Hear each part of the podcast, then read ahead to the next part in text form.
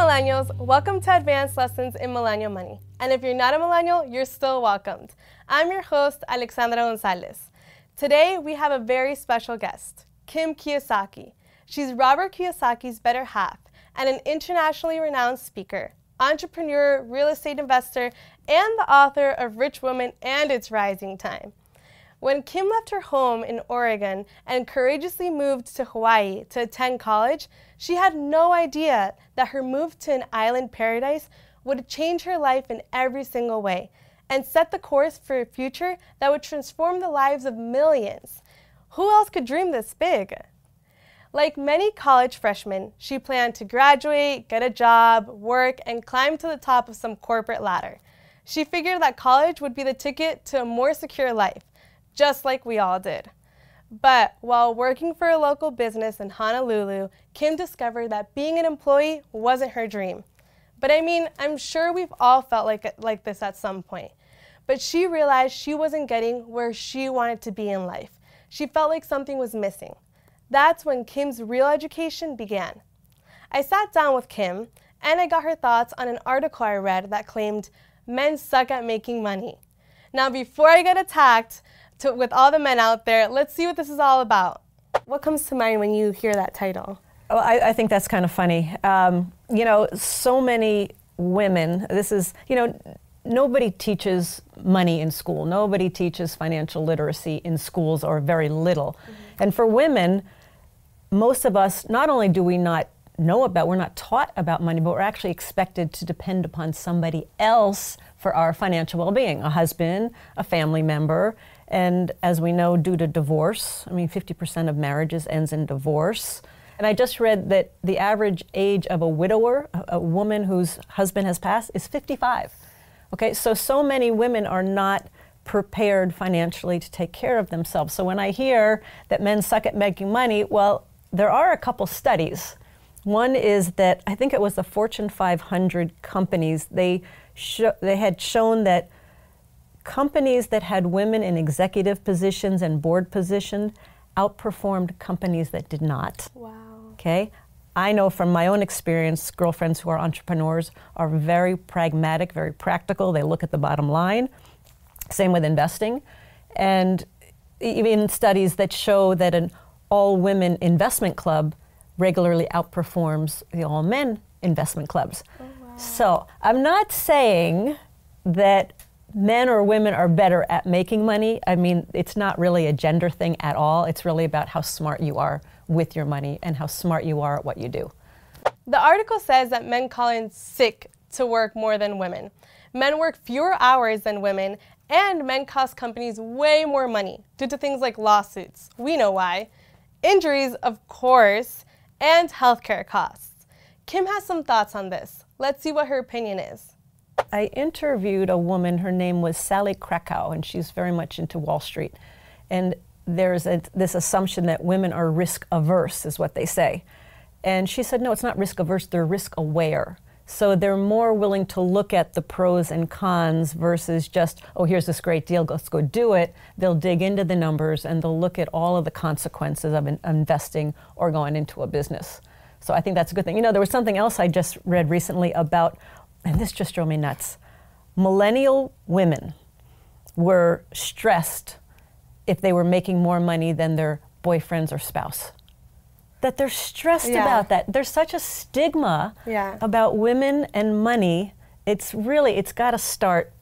Even today, you know, I see the little girls dressed up in their little ballet mm-hmm. things and with their home cooking ovens and all this yeah. stuff. I'm like, give kids a choice. Just, you know, give the boys a choice to cook too, and give the girls a choice to play army. You know, I couldn't give them a more. choice because, mm-hmm. um, yeah, these statistics have got to turn around.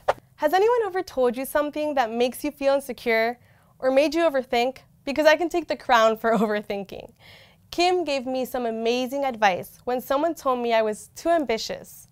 And I remember not so long ago too, I was um, I met someone and they told me that I was just way too ambitious, and that they figured way too ambitious. Mm-hmm.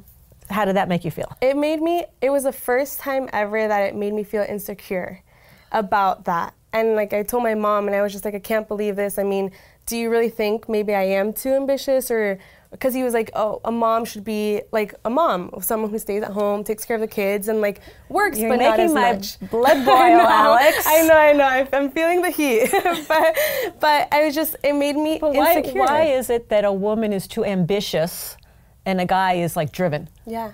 I mean, that's just nuts. Mm-hmm. So. It's the I, word choice. Okay, so my whole thing is is for women to be whoever they want to be. I'm not saying you have to go down this route, but have the freedom to choose. And I think that's what's really great with millennial. Like my generation, I I chose not to have children. Robert and I chose not to have. That was a choice. Generations before me really didn't have that choice. They were just expected to get married and have kids millennials today, I see they have a lot of choices, and they can choose. The women can choose to be the powerful, you know, businesswoman, the powerful moneymaker, the powerful whatever she wants to be, the powerful artist, whatever she wants to be, and the guys can do the same.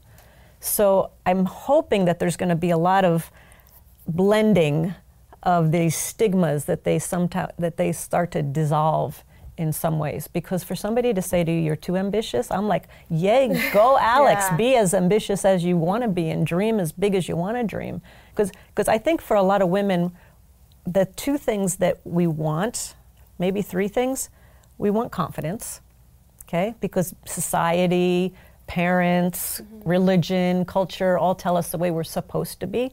I think if we start questioning everything we're taught and not to just blindly believe what we're being taught and to go along with what society says, but if we start to question every single belief and say, is this my belief?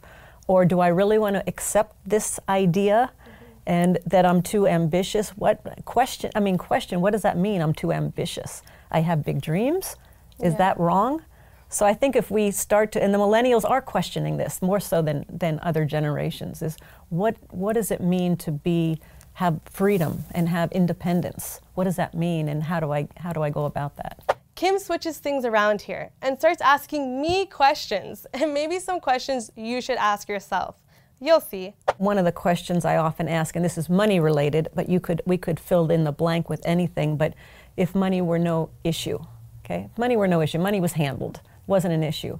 What would you do differently with your relationship? What would you do different career-wise, business-wise? What would you do different family-wise?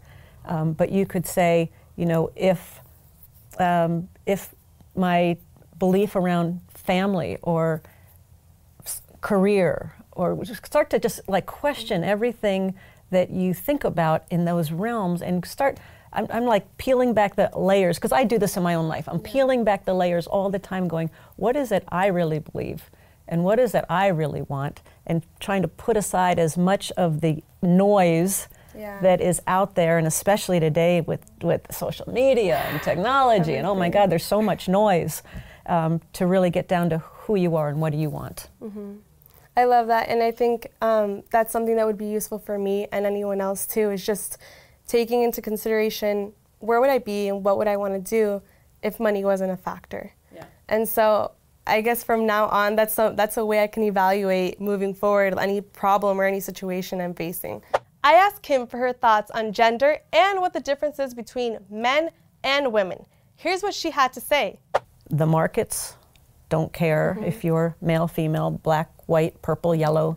The markets don't, the businesses don't care if you're male, female. Um, most things in life, they don't, there's no distinction between male or female. The markets, businesses only care about how smart you are. And so I think sometimes for women, we have to over excel a bit because there is still this, this perception that we have to be more than. Mm-hmm. And, and this drives me crazy because oftentimes people come up to me and they say, oh, It must be so great to be the woman behind Robert. and I go, Well, sometimes behind, sometimes next to, sometimes in mm-hmm. front of. It's, it, it all depends on the situation. Mm-hmm. Now, Kim opens up about her opinion about women in business. You'll be surprised. I think women make fantastic entrepreneurs. And it's a niche that has no limitations. If you have kids, it's not a barrier. You can take your kids with you. um, especially online today, with all the opportunities online to start businesses and create income. So I think entrepreneurship for women is a real great opportunity today and for the future. And women are smart. Women are smart when it comes to money. Women are smart when it comes to business. They have a lot of common sense. Um, a lot of the ego is set aside. Mm-hmm. um, so I, I, think, it, and they're and they've got a lot of, uh, yeah, they've got a, so much going for them. I think the only thing that holds us back is ourselves. Mm-hmm. And if we can get this out of our way, and start looking at what is it we really, really, truly want. What is it at our core that's really important to us, that's really meaningful to us? Do we want to make a difference out there? Which I see with a lot of millennials. They yeah. really want to make a difference. And I think that's a great place to start. And finally, Kim gives us insight into what is most important to her. At my deepest core level, I just want freedom freedom to do what I want when I want, freedom to follow the path that unfolds every day in front of my eyes, freedom to not be held back by anything outside of me. Um, and if I can be true to that and keep living every day, freedom to do what I feel needs to be done, then I'm happy.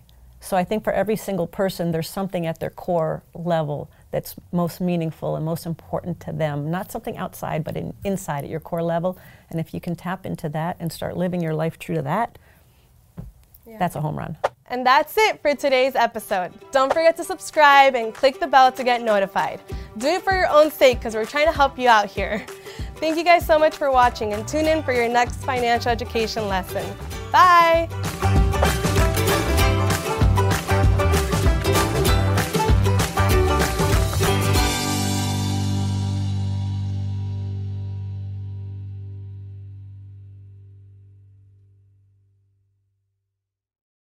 This podcast is a part of the C Suite Radio Network. For more top business podcasts, visit c-suiteradio.com.